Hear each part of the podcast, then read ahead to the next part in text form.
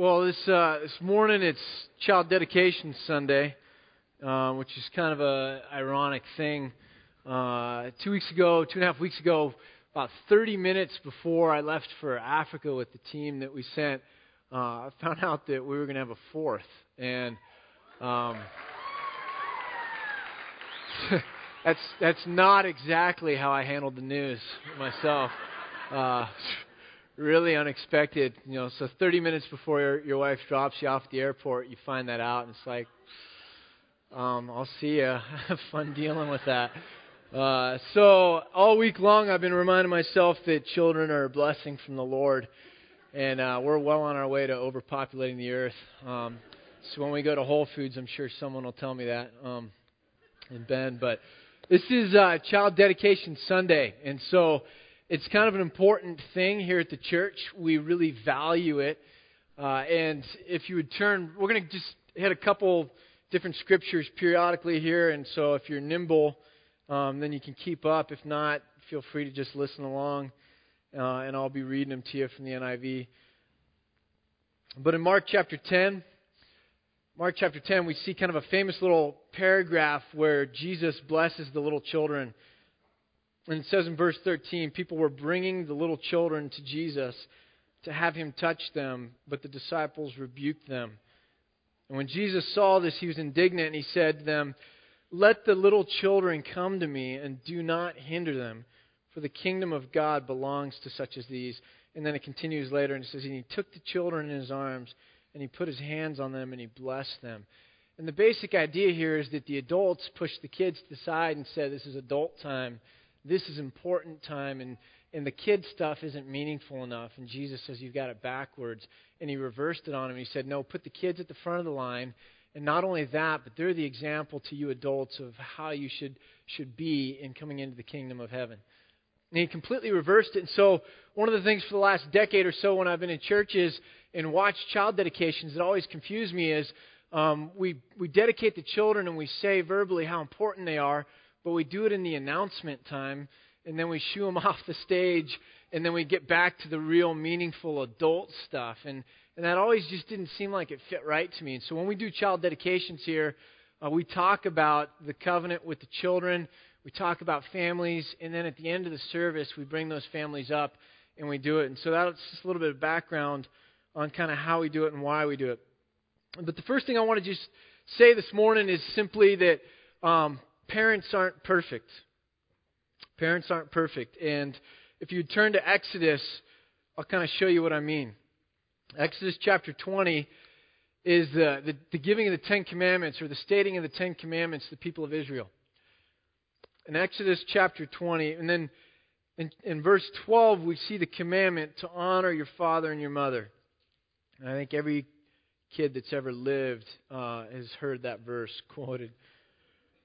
Just a side note, I, was, I lived in Holland when I was age three to six, and, and when we left Holland, I actually spoke fluent Dutch, which was pretty wild. I, lost it, though, in, in six months after being back. I, it just completely evaporated.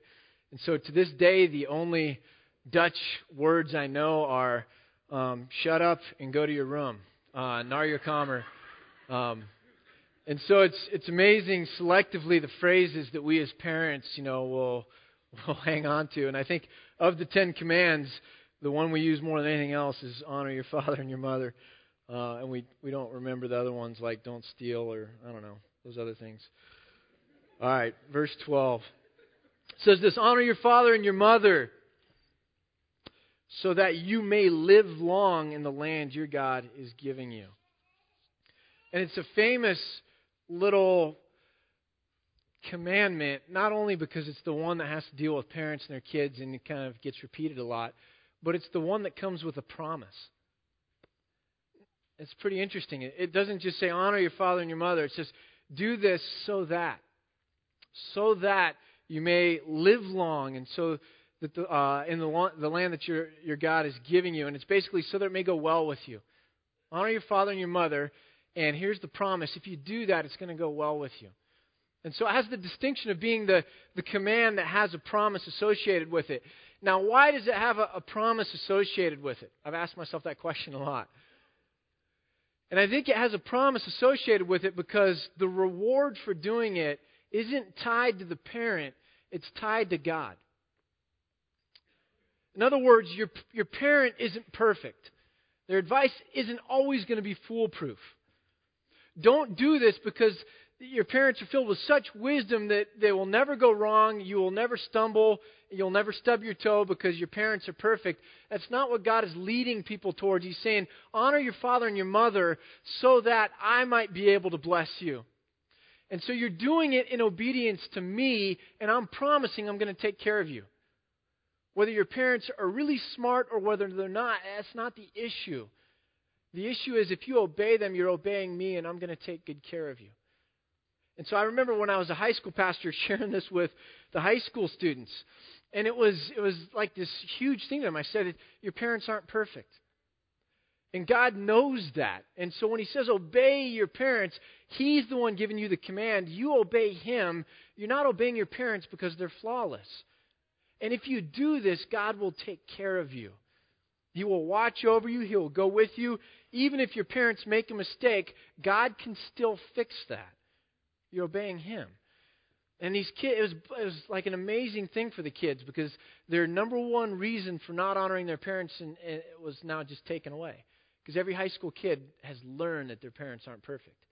It's like the game's up, you know? And so they've learned it, but you say it doesn't matter whether your parents are perfect or whether they get it right. That's not the issue. You obey God. And so I love it because my oldest is only six years old now, and, and she still thinks I'm perfect. And I know that there's a day coming. You know, that day's coming when they're going to be in like somewhere maybe middle school, late middle school, early high school, when all of a sudden it's just like a flash in the night. They get it that that you're not perfect, and then you can never fool them ever again. You know, and and so I know that day's coming, but for right now, um, I'm perfect, and I kind of like it. You know, it's I, I accept it very well. I don't fight it at all. But Parents aren't perfect. And so when we come to dedicating the kids to God, we're doing it as imperfect people. We're doing it as parents and as spiritual communities that can't always fully and perfectly fulfill our commitments and always do exactly what is right at every moment of every day. And so parents aren't perfect, but it drives us to the grace of God, doesn't it? And when we realize that we're not perfect, but we dedicate our children anyways to God, it's a cry out to God to say, These are your children too. And we're going to do our best, but we need your grace. Second thing is, is that kids aren't perfect. Um, just a short story. My my firstborn, Mary Joy, uh, is really interesting kid. And Mary Joy, when she came out, um, when she was really young, was just very astute. She's very cerebral. She's a conceptualizer. She studies things, very non expressive. It's just all going on in her head, right? And so when she was like one and a half, I remember actually building an argument for her this, this, this, so that, and then drawing a conclusion. It's like a deductive reasoning thing and she just would get it just like that. And it blew me away because there's my toddler, and I'm reasoning with her philosophically. And I had high school students that couldn't even get a deductive argument, right? Um, and I'm just like, man, um, my kid is just amazing. I'm such a great parent. and uh, I'm teaching her these things, and then she would she would go only so far, and then she'd stop, and she would look back, and she would ask permission for things and I would I would just say yes or, or no, and I'd be able to to speak with her that way, and she would listen, and I would think I am such a great dad. And she would not complain that much, and she would not cry that much, and I would think, wow, I'm really amazing. Um, and we'd take her to people's houses, and she'd be so good. And then there would be like other families there with other kids, and their kids were just nightmares, right? Knocking things over and screaming and going crazy. And I would look at the parents and I would I'd just kind of inside shake my head and just go, wow, um, how much better than them I am. Let me count the ways. And so I was at the point of such great dadness that I was expecting um, offers to, to come in at any moment. um, to be on a speaking circuit uh, in the Christian world on how to teach other people to be like myself. And I was already thinking of book titles of um, why I'm such a great dad, and, and it was just really getting extravagant, the size of my head. Okay, and then we had Esther. um, and it was like a, a pin to a balloon, you know. I mean, gone. And and I fell from oh such lofty heights, and I realized um, it, had, it had nothing to do with me. I was not a great dad. It, I had just a very compliant firstborn child. But children are crazy different, one from the next, and they have different strengths and different weaknesses and different personalities, and none of them is perfect. We're not perfect as uh, as parents, you know, and that's a humbling thing. By the way, here's a side story um, from Africa. I was doing this talk in Burundi, and and uh, and I was talking on Psalm 23, and in, in Burundi, it's through a translator. There, Kirundi and French are the two native tongues, and so it's through a translator. And, and I'm talking on Psalm 23, and I basically made this point: um, sheep are stupid, and this psalm likens us to sheep, and so you know we're kind of stupid too. And then I said, you know, sometimes I feel stupid. And then I kind of went off on a side note and said, you know, I've got a girl that works in the office with me, and if you know Kim, that's who I'm talking about. So I've got a girl that works with me in the office who's on this trip, and and she often reminds me that I'm stupid. And and I had a big smile on my face, and I just saw looks of horror in the in the people, and I was like, okay. And I just went on. Um, we'll come to find out later in, in that culture over there, um, that wouldn't be tolerated that somebody would speak to um, their boss or something that way. Um, and that kind of a person should be fired.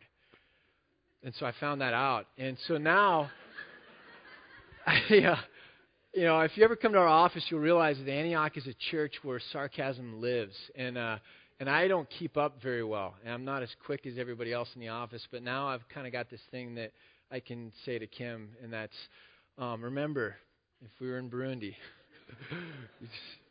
you done for. Um, and I don't remember. Oh, uh, our pride. Um, you know, I think having imperfect kids teaches us that, that maybe we're a little more stupid than we think we are, or a little more helpless than we think we are, but no kid is perfect. And so we're not perfect as parents, and it, it forces us to run to God into His grace, and He makes up the difference. And our children aren't perfect, and no matter how much we pray, and no matter how much we long for them to be perfect and for everything to go well in their life, um, it doesn't always go that way. There's there's a lot of verses in the Bible about discipline for just that reason. The kids aren't perfect. But we offer these kids to God and we say, you know, God, we're to we're going to do our best here and our commitment is to raise these kids in the knowledge of the Lord but we're crying out for grace. Because no matter what kind of a job we do, they're their own children and, and they're, they're going to rise and fall, a lot of them on their own decisions. And, and so here's our best offering, but we need your grace. one of the craziest thoughts I ever had was, was realizing that even if you were a perfect parent, even if you were a perfect parent, you still couldn't control the outcome. God uh, is perfect. And he had children. He still does have children. But he started out with Adam and Eve. And even with a perfect parent, Adam and Eve still fell. They still sinned. And God took and called out a family unto himself, the Israelites. And no matter how much he blessed them and no matter how many miraculous things he did, they still fell. And, and even if we were perfect as parents, um, we still need the grace of God. Because our, our children are going to rise and fall, a lot of it kind of on their own decisions. And so we do the best we can, and we, we offer them up to the Lord, and we plead for grace. And that's really, when you break it all down, um, where Christianity should take us. It's fascinating when you travel and you get away from everything that's normal, you begin to kind of pare life down and say, what's essential? And um, what's essential in life is the grace of God. And that it's not just this thing that's up there and we're so desperate for it, but we can't reach it. Then we have to work towards it, and it's red light, green light, and every time we make a mistake, it's back to the beginning. What's amazing is that when we pare it down, the grace of God, we're so desperate for it. We need it so much, but it's there. Then when we fall and when we stumble and when we're weak, it doesn't leave us. That's why it's amazing in the Psalms when the psalmist pours out this first person kind of kind of narrative and, and life story and prayers and all this other thing. The reoccurring themes you see over and over are that God's love endures, and then the other phrase is that his love is unfailing. And so all of these things push us back to the grace of God. And that's really why we humble ourselves before a great God and we seek him. If you'll turn to Joshua this is kind of the theme verse for this morning. And Joshua kind of gets it. And the context here is Joshua is, is leading and he's reasoning with the people of Israel. And they've kind of now settled the land, populated the land, they've had all these battles. And so the question really is now that the commotion is stopped and the dust is settled, are we going to listen to the commands that God gave us and obey Him? Or are we going to get distracted and sidetracked? And Joshua kind of speaks for what's under his control. And he says, um, This day you're going to choose who you're going to serve. And then towards the bottom, he says, But as for me and my household, we will serve the Lord. His commitment in the face of God's commands to him was to say, You know what belongs to me, what is under my control, my area of responsibility. As for this, as for me, as for my house, we will serve the Lord. And we've kind of lost that sense of responsibility in modern America Christian culture. When you go back to the New Testament in Acts, you see a really fascinating thing when, when Paul and the other apostles would come to an area and they would preach, what would happen was a whole household would come to know the Lord or would get baptized. The, the leader of that household would make a decision and say, As for me and my household, we're going to commit to doing this. And there's a corporate nature to that that we, we kind of lose, and we think in America everything rises and falls on that one unique little individual. And so we really take a giant step back and say, I'm going to stay out of it. They're going to make their own decisions. I'm not going to predetermine anything for anybody. And we really remove ourselves, and in doing so, we abdicate our responsibility. You see, the parents, first and foremost, are the primary discipler of their children. It's a weight that God has put on the shoulders of parents. It's a blessing that God has put on the parents of shoulders. On the parents, on the shoulders of parents. i have been like foggy since getting back last week.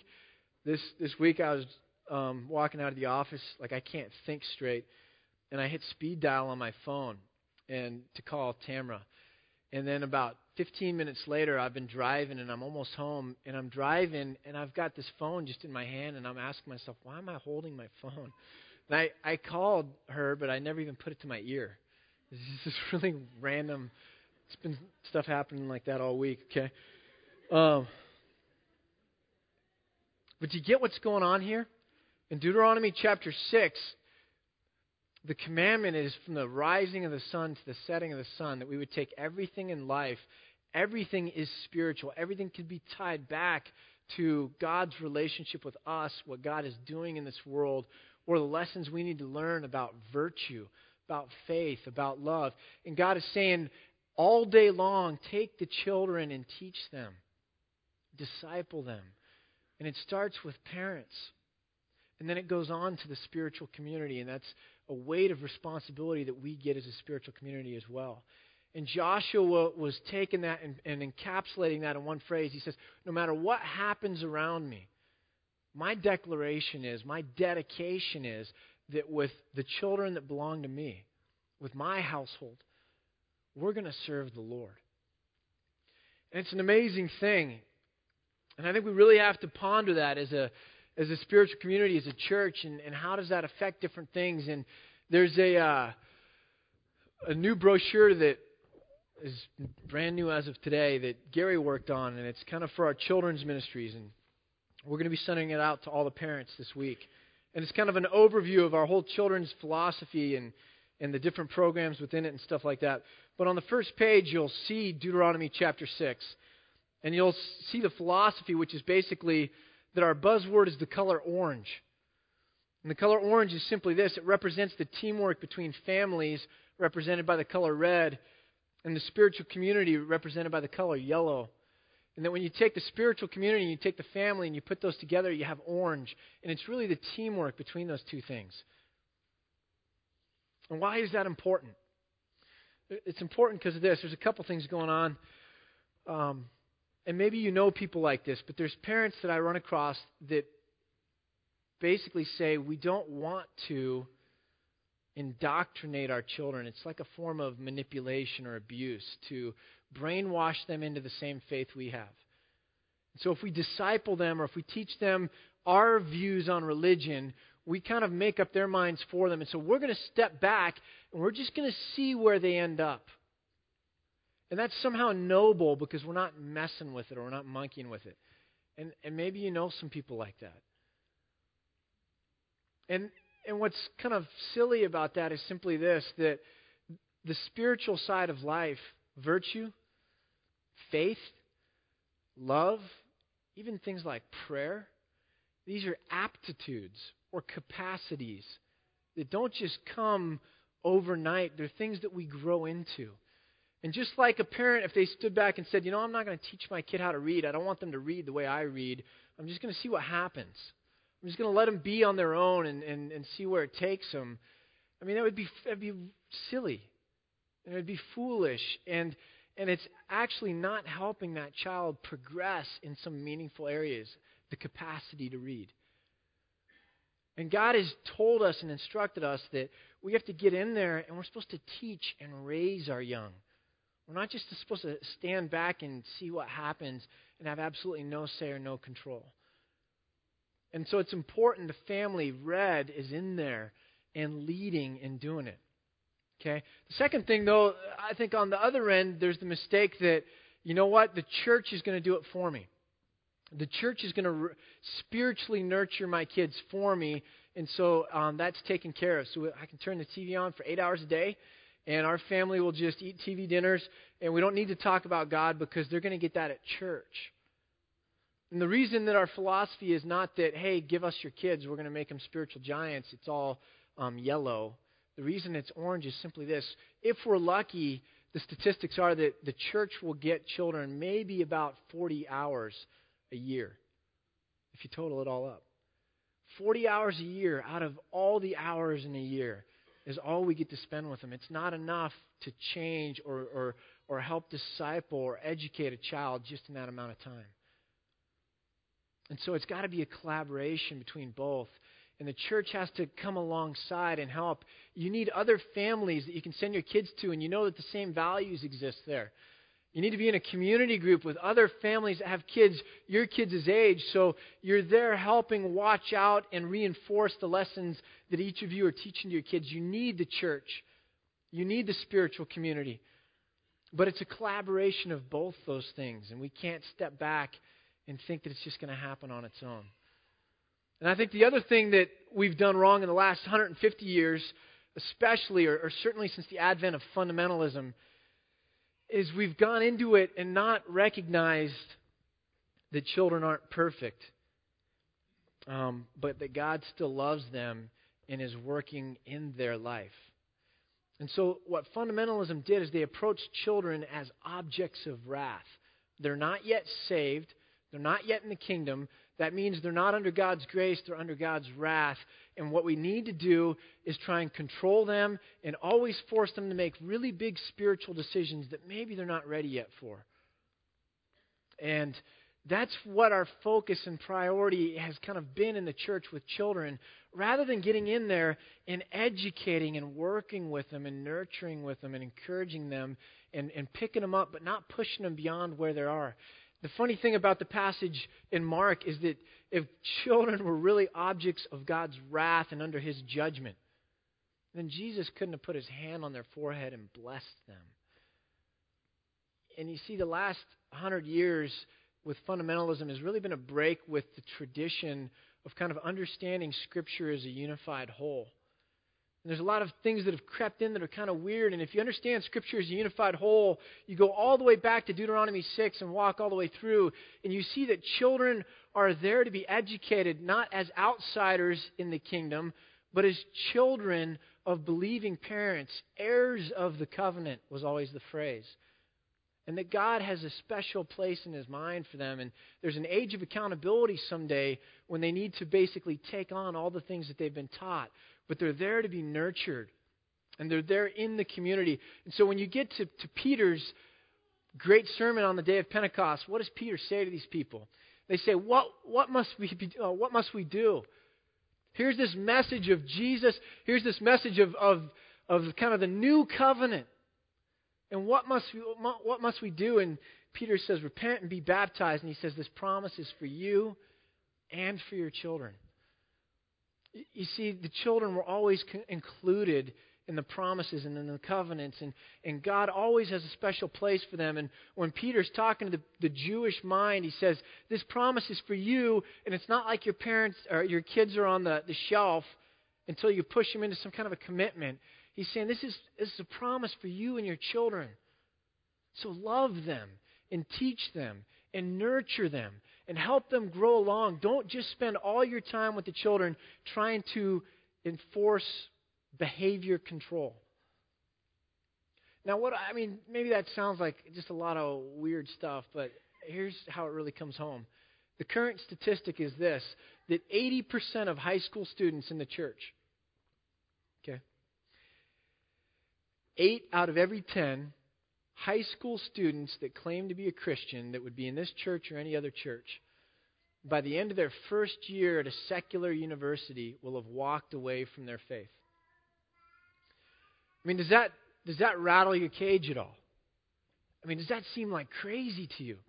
Kids that have been raised in the church, eight out of ten of them now, after the first year of, of college, are going to walk away from the faith.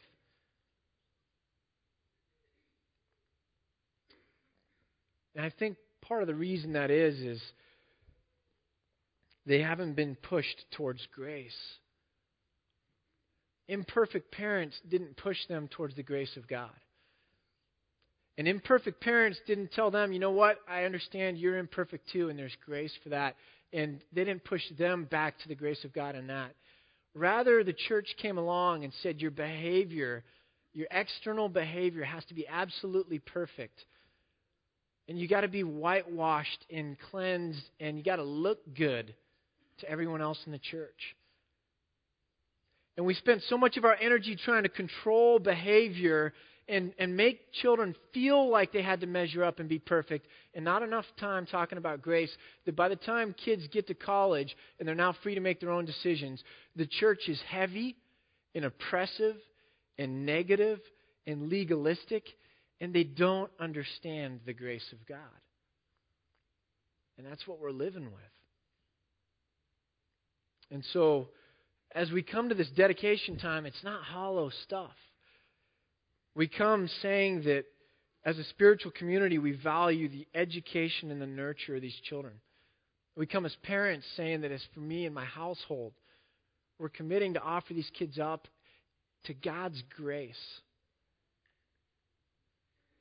it's huge.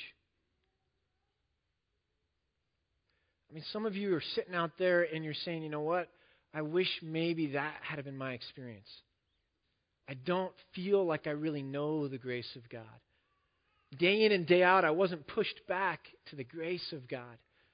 Those phrases, unfailing love or enduring love, they don't really sink in well in the seat of my emotions here because all I experienced growing up from Christians or from church was judgment or control. And I think that's a huge issue. One of the motivations for planting Antioch, there, there's a lot at the top of the list was um, God told us to. Um, but setting that aside, uh, one of Tamara's and, and, my motivations was we wanted to, to have the church that we always wanted our kids to grow up in. We wanted to, to, be able to labor and pour our energy and to help and to build a community that was the type of community that we really wanted to be able to raise our kids in.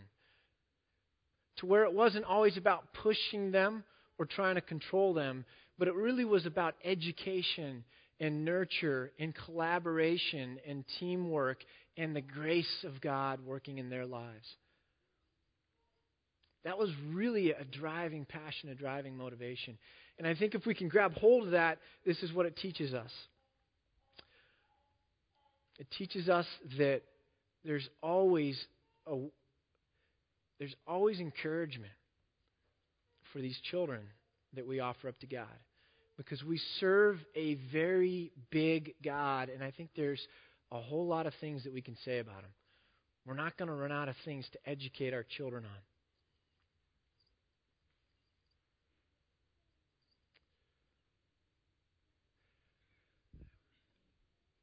If you're hungry for grace, um, God's still a father and you're still a child. And we've got to center ourselves there. If you're frustrated because you've grown up in a Christian world or environment or community that didn't really speak of grace and acceptance and forgiveness and love, um, turn that into something. Because we can do something different here. Different than maybe the way you experienced it growing up, different than maybe the way you've ever seen it. And, and that's the beauty of this is we can rewrite the rules. We can do child dedications at the end of a service, even though we've never seen it done that way. You know, and I never figured out why the pastor had to always hold the crying baby. Um, you know, because to me that really felt like it was the all about me kind of a thing. You know, I don't know. And so what we really do, I'm going to ask the parents to go ahead and come up with the children. But what we really do with the child dedications here is simply this. We've asked the parents to write a prayer of blessing and dedication for their child. And we're going to one by one let those parents read that, that prayer of blessing um, to you as a congregation so that you serve as witnesses to their commitment on how they are going to raise their family. Go ahead and come on up, and we'll just stretch a line across here. But parents are the primary disciplers of their children. It is their responsibility, and it's them that have put into their own words their commitment to raise their children in the knowledge of the Lord. And so it's going to be pretty neat to just hear their own individual words. And there's, I think, a mic here.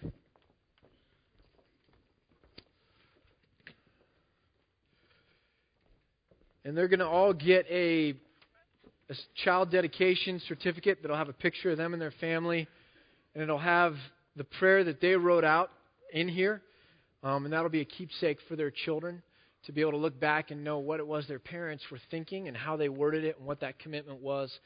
Um, so let's just go ahead and pray, and we'll just kind of commit this time uh, to the Lord. Father, uh, just as we seek to commit the young in this church, the children that you care about, the children that shouldn't be less important than the adults, that should be ushered actually into your presence, that they should be lifted up and celebrated, and we should be excited about them. I just pray that you would meet us here and just um, infuse the words that are spoken with meaning.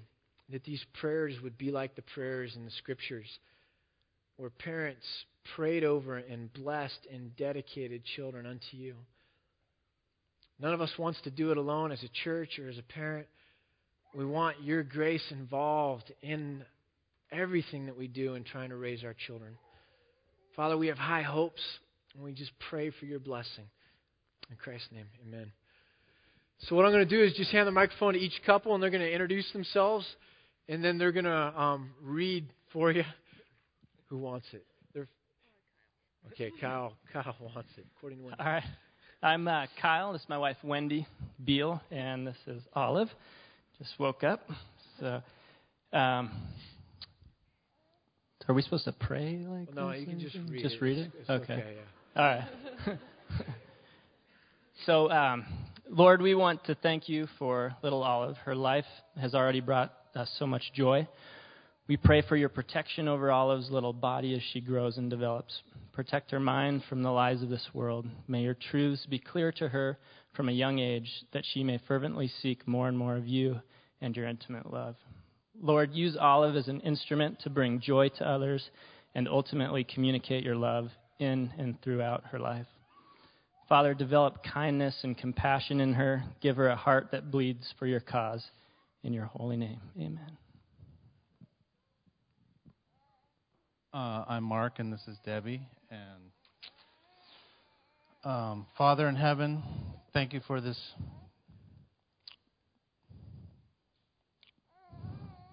Beautiful, healthy child. We dedicate Garston Kona Asher to you today.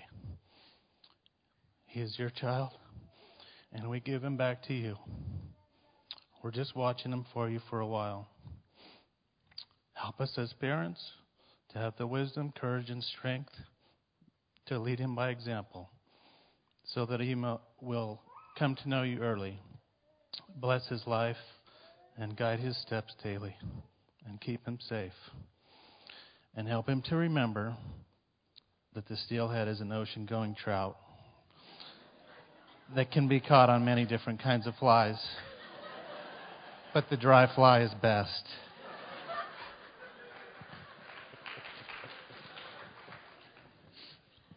Uh, I'm Michelle, and this is my husband Connor, and this is Isaac. I'm going to read a verse that's important to me for Isaac. Uh, it's from Ephesians 4, uh, verses 14 and 15. Then we will no longer be infants, tossed back and forth by the waves, and blown here and there by every wind of teaching, and by the cunning and craftiness, of men in their deceitful scheming. Instead, speaking the truth in love, we will in all things grow up into Him who is the head, that is Christ. Um, Lord, I pray that you will take Isaac and use him to impact this world for you. I pray that he would be a beacon of light in a dark world, that he would shine from the light of your love. I pray that Isaac might be smart enough to search and question and listen to what others are saying, but wise enough to stand strong in your faith in, in his faith in you. Lord, please take Isaac today as your child. We give him to you. Isaac, may God give you wisdom to seek truth with discernment May God give you strength to stand firm in your beliefs and be a leader of your brothers and sisters. May God give you humility to see the good in all people. And may God give you laughter to enjoy life. Good morning. My name is Chris Bridges. This is my beautiful wife, Darcy Bridges, and this is the beautiful Trenton Blair. Um, Darcy's going to read our prayer, but I just, this is an amazing day for Darcy and I that we get to dedicate Trenton in front of our parents who have given us a great foundation and, and the love of God. And He wants to speak. So we are just we are just truly blessed by Him, and He is a perfect gift from above. And we are just so thankful for Him, and that our parents are here to witness this with us today. And our theme verse is Ephesians 3:17 through 19. We based our vow off of that.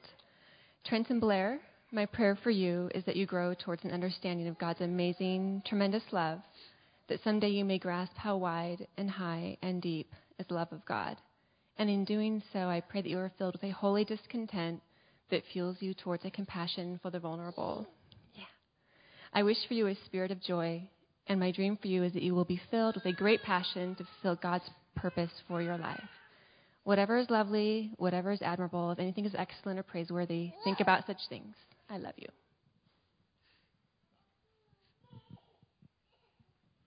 Hi, I'm Rochelle Simons, and this is my husband Brandon. This is our little guy Xander. Xander, this is our prayer for you from 1 John chapter 5, 1 through 4. Whoever believes that Jesus is the Christ is born of God, and whoever loves the Father loves the child born of him. But this we know that we love the children of God when we love God and observe his commandments. For this is the love of God that we keep his commandments, and his commandments are not burdensome.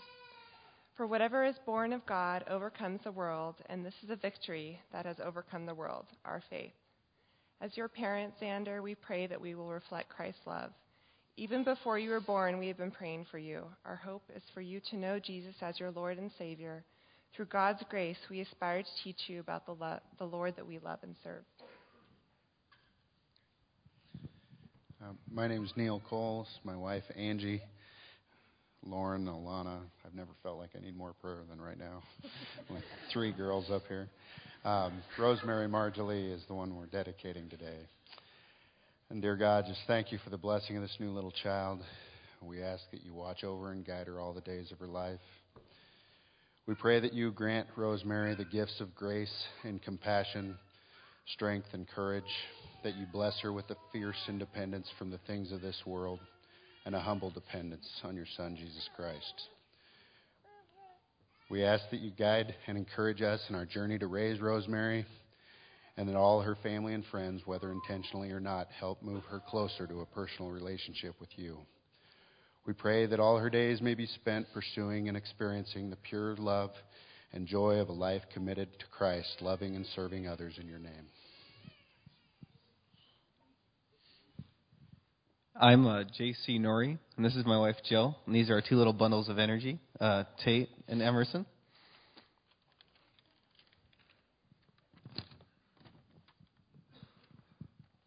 Father, impress the truth of your love upon the hearts of our children. Fill them with skills to do all kinds of work as a testament to your glory. Lay strong foundations in their minds. Build them up as master craftsmen working your will. Grace them with endurance to run a righteous race and bless them with a light heart and quick mind to temper adversity. Shield them from that which would break their spirit. Empower us as parents and empower our community, united in Christ, to be the teachers, the friends, and the confidence that you need us to be. Amen.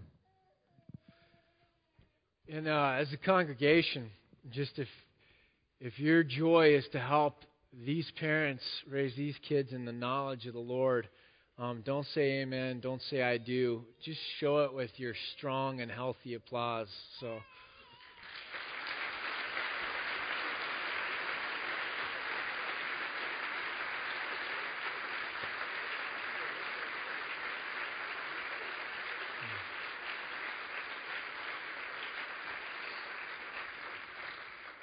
I'm hoping we can make this a church where we'd all want to raise our kids. And last thing is just this Jesus said of the little children that the kingdom of heaven belongs to such as these. And G.K. Chesterton said that angels fly because they take themselves lightly. Uh, and I think of some of the words, and when you see these little children, grace doesn't become this weird theological word. I think grace becomes a word that you say with a smile on your face. And so may we walk away this morning with the idea of grace being a wonderful and exciting concept. That when we walk out into the community, we're excited to express to people the grace of God. When we come to church, we're excited to worship and to celebrate and to be around other believers because grace is an amazing thing, not just in the words of songs, but in the depths of our heart, and it puts a smile on our face let us fall in love with grace and in, in the God who is gracious. So uh, let's pray one more time, and then uh, we'll say goodbye to these families. Father, uh, again, we just commit our young to you, and we know that they hold a special place in your heart and that you love them dearly. Give us the wisdom as a church and as families and as, as dads and as moms and as brothers and as sisters and everybody else just to how we can help nurture and encourage these people you care about so much. And we pray that in Christ's name. Amen.